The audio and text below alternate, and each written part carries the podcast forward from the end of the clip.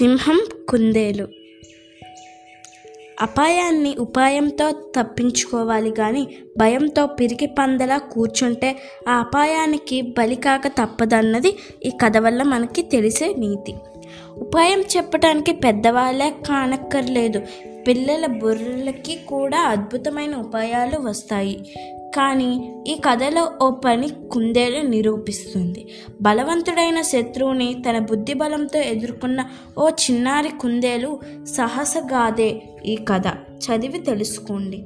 ఒక అడవిలో సత్యశరం అనే సింహం ఉండేది. అది బలమైన జంతువు చాలా క్రూరమైనది. పైగా అది ఆ అడవికి రాజు. ఆ అడవిలో దానిని ఎదిరించే క్రూర జంతువు లేకపోవడంతో అది ఆ అడవిలో ఉండే సాధు జంతువుల మీద తన ఇష్టం వచ్చినట్లు పెత్తనం చెలాయించేది. ఆ అడవిలో ఓ కుందేళ్ళ గుంపు ఉండేది. వాటికి రాజు క్షీరదత్తుడు. క్షీరదత్తుడు పేరుకి రాజుగానే స్వతహాగా ధైర్యవంతుడు కాడు. పైగా మందబుద్ధి కూడా. మిగిలిన కుందేళ్ళ కంటే అతడే కాస్తంత బలంగా కనిపించటం వల్ల మిగిలిన కుందేళ్ళు అతని రాజుగా ఎన్నుకున్నాయి. సింహం ఒకరోజు ఎంతసేపు వేటాడినా ఆహారానికి ఒక్క జంతువు దొరకలేదు. దానికి బాగా ఆకలి వేసింది. అప్పుడు దానికి ఒక కుందేలు కనిపించింది.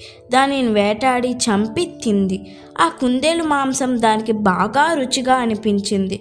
దాంతో ఇక నుంచి దొరికిన కుందేలను చంపి తినాలని నిర్ణయించుకొని కుందేళ్ళు ఉండే చోటకు వెళ్ళింది. సింహాన్ని చూస్తూనే కుందేలు గజగజలాడాయి. అప్పుడు క్షీరదత్తుడు కాస్తంత ధైర్యం తెచ్చుకొని సింహాన్ సింహానాన్ని ఆహ్వానించి సముచిత రీతిలో అతిథి మర్యాదలు చేసి రాజా తమరు నా కోసం రావటం చాలా ఆనందంగా ఉంది. కాకితో కబురు పంపితే నేనే తమ దగ్గరికి వచ్చేవాడినిగా అంది వినయంగా. అప్పుడు సింహం తన మనసులో మాట చెప్పింది. క్షీరదత్తుడు కాసేపు ఆలోచించి రాజా మేమందరం కలిపినా మీకు వారం రోజుల ఆహారానికి సరిపోము. మమ్మల్ని అందరినీ ఒకేసారి చంపి తినేస్తే ఆ తర్వాత మీరు రుచి చూడటానికి కూడా ఈ అడవిలో కుందేళ్ళు దొరకవు.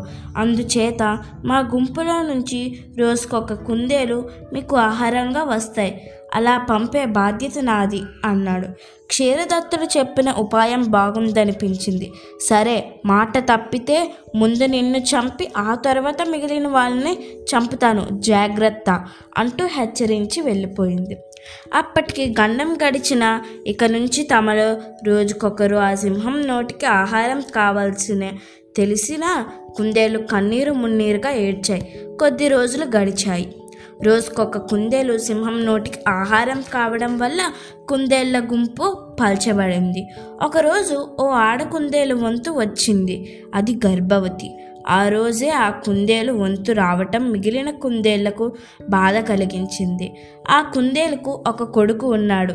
దాని పేరు మహీరథుడు. అది తల్లికి బదులుగా తను వెడతానంది.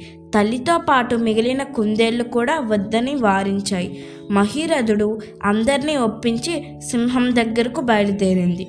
అంతకు ముందు కుందేళ్ళు అన్నీ తమ ఇంటి దగ్గర నుంచి బయలుదేరి సరాసరి సింహం గుహకు వెళ్ళి దానికి ఆహారం అయ్యేవి కానీ మహీరథుడు మాత్రం అడవిలో ఆడుకుంటూ పాడుకుంటూ ఓ గంట ఆలస్యంగా సింహం గుహ దగ్గరకు చేరింది. సింహం అప్పటికే క్షీరదత్తుడు ఆ రోజు తనకి ఆహారం పంపకుండా మోసం చేశాడని అనుమానించి సింహం చిందులు తొక్కింది. గుహలోకి అడుగుపెట్టిన మహీరథుడిని చూస్తూనే కోపంగా ఏమిటి? ఇంత ఆలస్యమైంది? అంటూ గర్జించింది. దానికి మహీరథుడు ఏమాత్రం భయపడకుండా రాజా నేను తమరి దగ్గరికి సరైన సమయంలోనే బయలుదేరాను. కానీ దారిలో ఓ సింహం కనిపించి నన్ను ఆపింది. అది నన్ను తింటానని పట్టుపట్టింది. నేను తమ గురించి మా మహారాజు తమతో చెప్పుకున్న ఒప్పందం గురించి చెప్పాను. అప్పుడు అది నీలాంటి చిన్న జంతువులను తన దగ్గరికి రప్పించుకొని చంపి తినే ఆ సింహం ఏం రాజు దానికి దమ్ముంటే వచ్చి నన్ను చంపమను లేదా రేపు ఉదయం దాని చావుకు నేను ముహూర్తం పెట్టనని చెప్పు అంది మహాప్రభు. అంది వినయంగా ఆ కుందేలు. మహీరధరుడు మాటలకి ఆ సింహానికి రోషం ముంచి కొచ్చింది. నా అడవిలోకి వచ్చి నన్నే సవాలు చేస్తుందా? ఆ సింహం పద ఆ సింహం ఎక్కడుందో నాకు చూపించు ఇప్పుడే దానిని చంపేస్తాను అంటూ గర్జించింది. ఆ కుందేలు సింహాన్ని వెంట పెట్టుకొని ఆ అడవిలో ఉన్న ఓ పాడుబడిన దేవాలయం దగ్గరకు తీసుకువెళ్ళింది. అక్కడ ఆ సింహం అక్కడ అంటూ కుందేలు వంక చూసి గర్జించింది సింహం.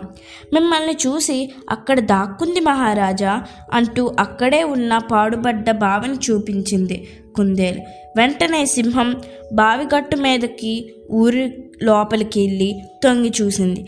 లోపల నీళ్ళలో దాని నీడ మరో సింహంలా కనిపించింది దానికి. వెంటనే కోపంగా గర్జించింది. బావిలో దాని అరుపు ప్రతిధ్వనించి నీళ్ళలో సింహం అరిచినట్లు వినిపించింది దానికి. దాంతో కోపంగా అరుస్తూ బావిలో సింహానాన్ని సింహాన్ని చంపటానికి లోపలికి ఒక దూక్కు దూకింది. సింహం బావిలోకి దూకటం చూసిన కుందేలు పీడ విరగడయింది అని నవ్వుకుంటూ ఇంటి దారి పట్టింది. తన తెలివితేటలతో తన జాతి వారందరినీ కాపాడిన ఆ కుందేలునే తమకు మ రాజును చేశాయి మిగిలిన కుందేలు. చూసారా అపాయాన్ని ఉపాయంతో ఆ కుందేలు ఎలా తప్పించుకుందో. అందుకే తెలివితేటలు సమయస్ఫూర్తి ఉన్న మనిషి ఈ లోకంలో ఎలాంటి ఆపదలైనా తప్పించుకొని నెగ్గు రాగలడు.